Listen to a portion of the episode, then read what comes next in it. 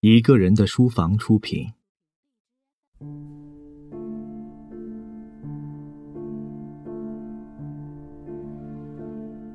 德伯家的苔丝，作者托马斯·哈代，朗读者肖图马。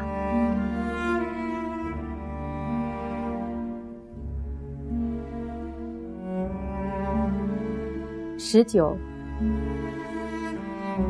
通常奶牛碰上谁就让谁给挤奶，没什么喜好或选择。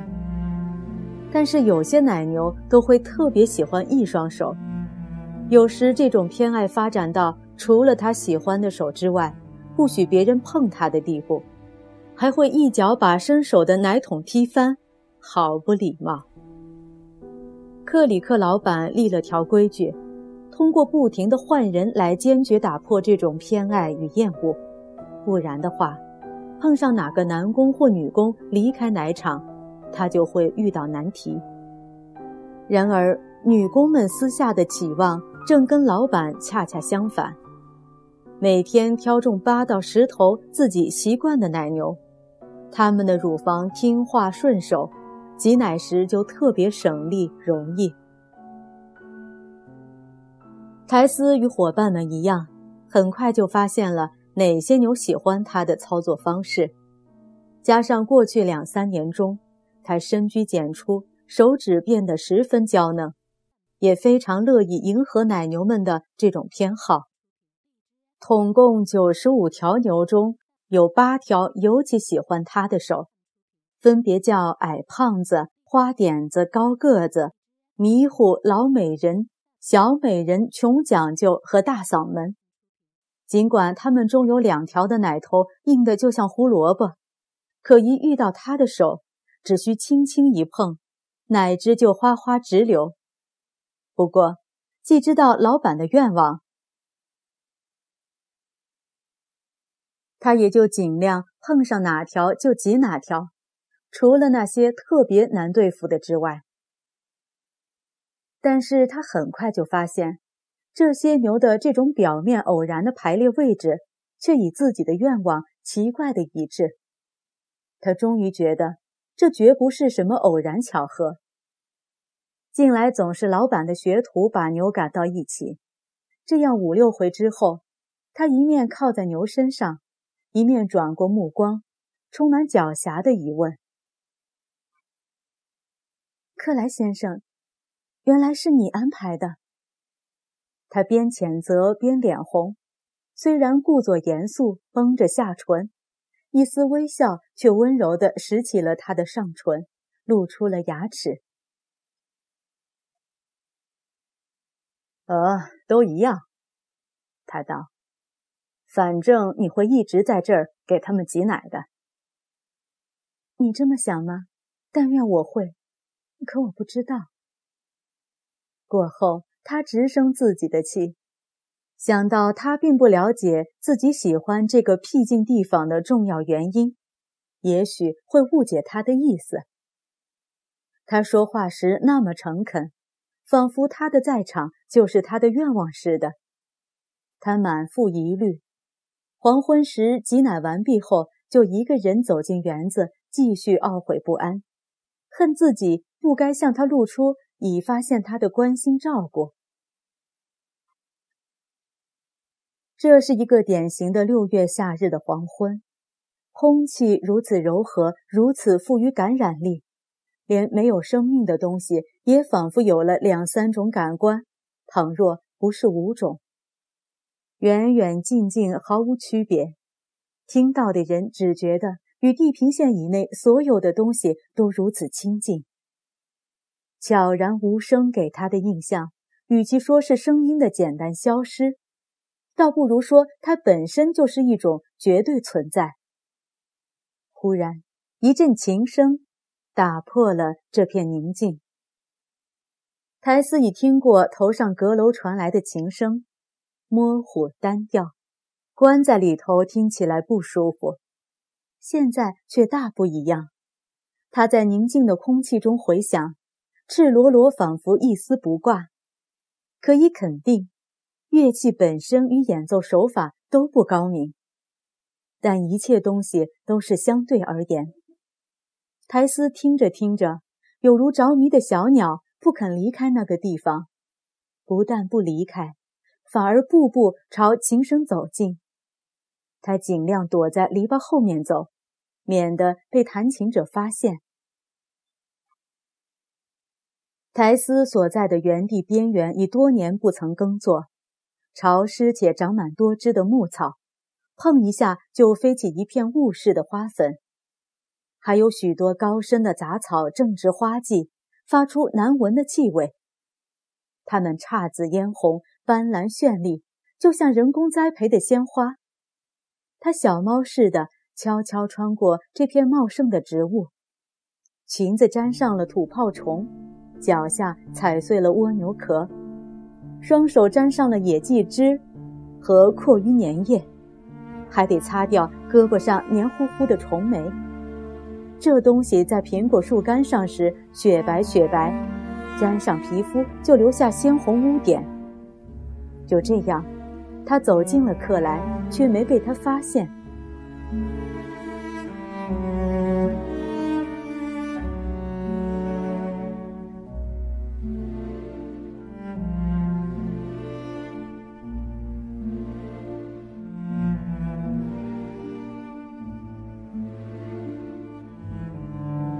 苔丝忘却了时间与空间，他所描述过的那种仰望星空所带来的升华，此刻未经他的任何意念就来到了。他的心潮随着那支旧竖琴和琴声起伏波动，那和弦有如清风吹遍他全身，把热泪带进眼眶。飞扬的花粉好像是他曲调的化身。四周的潮湿仿佛是园子感动的哭泣。虽然夜幕要落下，难闻的野花依然夺目，似乎全心倾听这琴声而不打算合璧。色彩的波浪与琴声的波浪融为一体。依然照耀的光亮来自西边天际大片云彩中的一个大洞，它就像偶然留下的一块白昼。别的地方。暮色已经合拢，他终于弹完那段忧虑的旋律，一场非常简单的演奏，无需什么特别技巧。他还期待着，以为另有一段又将开始。但是他弹累了，已经信步绕过篱墙，跟在他后面慢慢的走过来。苔丝双颊烧红，连忙偷偷的挪开，动作极轻。好像根本没动。然而安吉尔已看见了他轻盈的下装，他开口说话，虽说离得还挺远，低沉的嗓音传了过来：“什么使你这样躲躲闪闪？苔丝，害怕吗？”“哦，不，先生，我不怕屋子外面的东西，尤其现在，苹果花正飘落。”一切都这么绿油油的，可是你害怕屋子里面的东西吗？嗯，是的，先生。怕什么？我也说不清。怕牛奶变酸？不是。怕活着？是的，先生。啊，我也是，常常害怕。活着真是不幸啊！你说是不是？是的，就照你的说法，怎么说都一样。不过没想到你这么个年轻姑娘，居然也会有这种想法，怎么想到的？他迟疑不答。说吧，苔丝，把心里话告诉我。他想，他是在问自己对世间万物的看法，就害羞的回答：“树木也长着好问的眼睛，是不是？就是说，它们看起来如此。还有小河会说：‘你干嘛对着我照来照去，让我不得安宁，对不对？’还有，你好像看见许许多多的明天都排成一行，头一天最大最清楚，其余的越来越小，因为他们站得太远。但他们全都很凶恶，很残忍，好像都在说：“我来了，当心点儿，当心点儿。”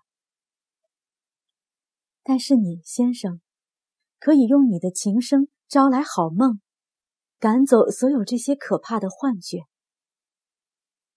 他惊奇地发现，这个年轻姑娘，他以为不过是个济南女工的，竟具有如此难得的本领，来描绘这种哀伤的想象。这本领也许会使他成为同屋姑娘们妒忌的对象。他使用自己的乡土字眼，加上一些小学六年级的训练，就可以表达那简单的、可以被称为时代感情的东西。现代人的痛苦，这种概念已变得不甚迷人了。他想到，所谓先进思想，其实多半不过是在下定义方面的最新模式，造出一种更精确的表达方式，使用种种学呀、主义呀，来表现男人、女人数百年来早已模糊领会了的东西。话说回来。如此年轻的苔丝却有这种心绪，岂不怪哉？非但怪哉，简直令人感动，令人关心，令人伤感。不曾猜度个中旧理，他没想到，经验并不在于时间的长短，而在于阅历的深浅。苔丝以前的肉体损伤，却使他精神上获益匪浅。苔丝则无法理解，为何一位出身牧师家庭、受过良好教育、不愁吃穿的人，却会以为活着是一大不幸。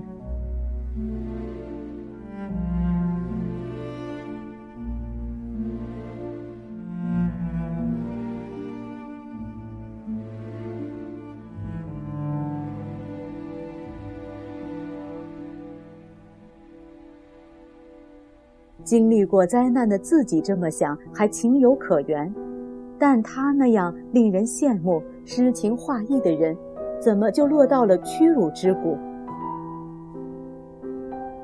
不错，眼下他脱离了自己的阶级，但这只是因为与彼得大帝一样，他正在学习想了解的东西。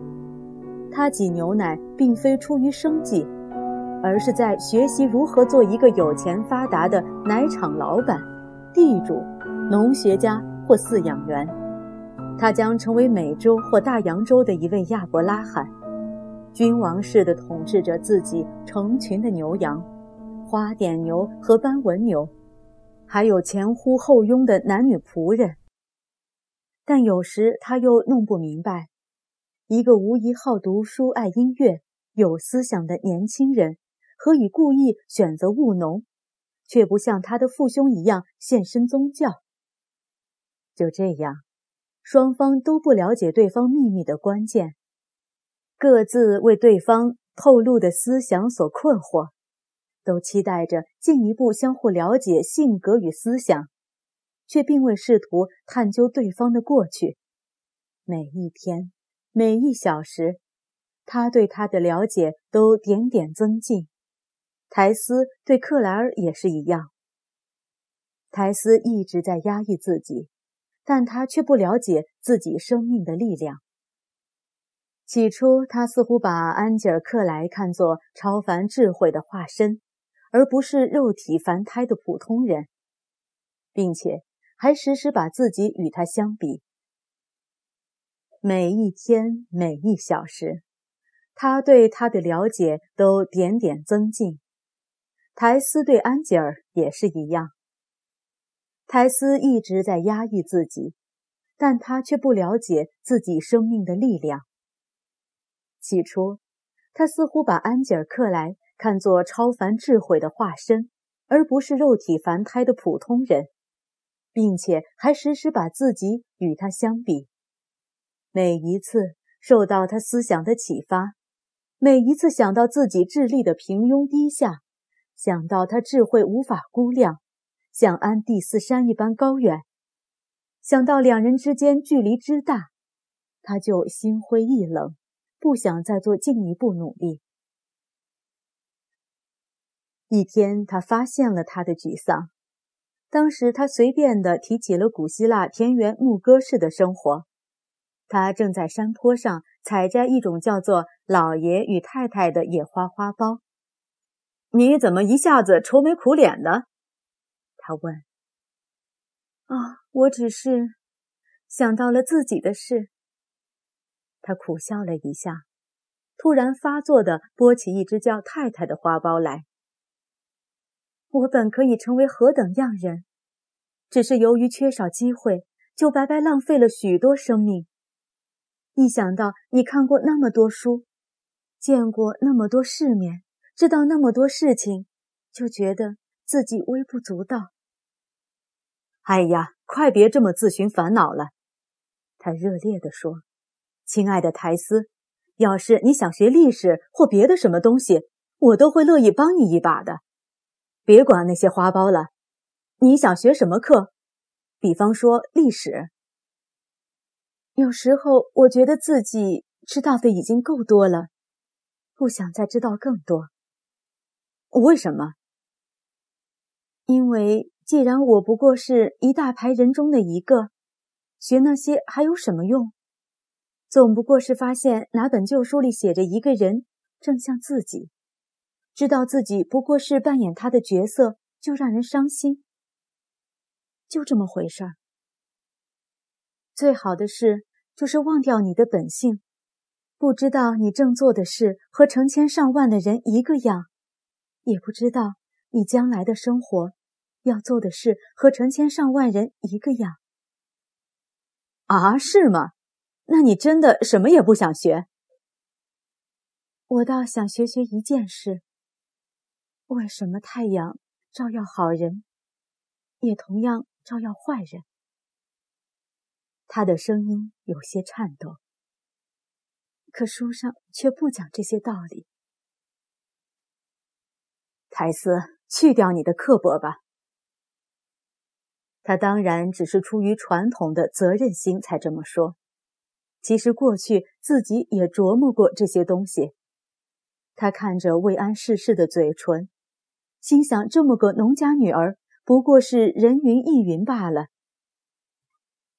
他还在拨着那些野花花苞，低着头，睫毛也忽闪忽闪地垂在柔嫩的脸颊上。克莱凝视片刻，依依不舍地走了。他走后，他仍若有所思地拨完最后一朵花苞，方才猛然从冥思中清醒。不耐烦的把他和所有的这些花间贵族全都扔到地上，为自己的无知气恼，同时内心深处卷起一阵激动的狂潮。他定会把他看得非常蠢笨。他渴望得到他的好评。他想起自己近来一直努力要忘掉的那件带来恶果的事情。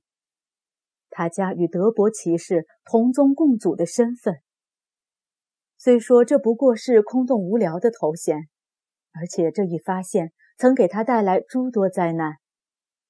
但克莱先生出身体面，又研究历史，要是他知道了王皮教堂墓地里那些破贝克大理石与雪花石膏下的古人，就是他的嫡祖嫡宗。知道他并非那个特然特瑞奇的冒牌货，靠金钱和野心以假乱真的德伯，而是地地道道的德伯后人，那么他也许会尊重他，并且忘掉他摆弄那些野花苞的孩子气举动。不过，大胆披露自己的秘密之前。犹豫不决的苔丝拐弯抹角地向老板打听克莱先生对这类事情持什么看法。他故意问老板：“克莱先生对本郡那些倾家荡产的古老世家是否深为敬重？”克莱先生，老板着重地说：“是咱见过的最古怪的年轻人，一点也不像他家里人。”他最厌恶的事情就是人们所谓的名门世家，他说那些世家过去已经耗尽了他们的力气和精神，如今啥也不剩了，这才是合情合理的事。咱这座山谷的比利特家、德雷克家、哈德家、格雷家、圣昆廷家、哈代家、古尔德家，从前都占着大片大片的地产，可如今花上一个小钱就能把他们的家当全弄到手。对了，咱们这儿的小雷蒂普利德尔就是世家帕里德尔家的一支。这家从前在王室新陶克庄园附近有一大片地产。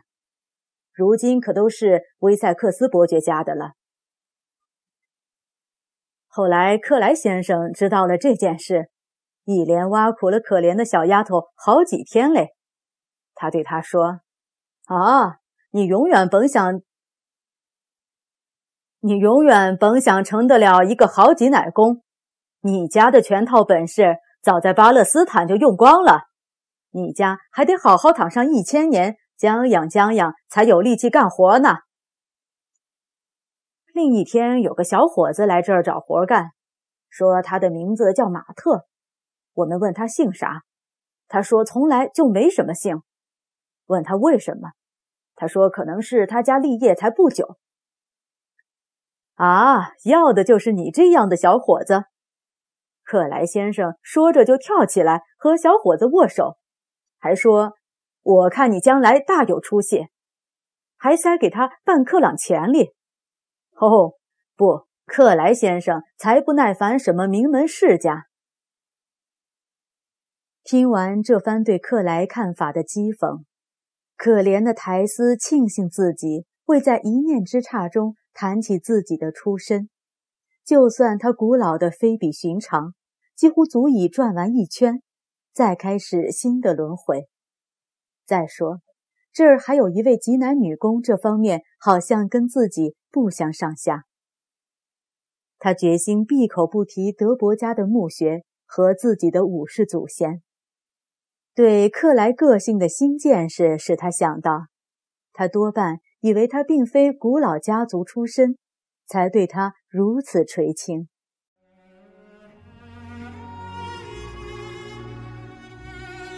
感谢收听。一个人的书房，微信搜索“一个人的书房”，获取详细收听及下载方式。如果您碰巧喜欢我们的节目，请多多向身边爱读书、想读书的朋友推荐，让更多的人听到我们。下期节目见。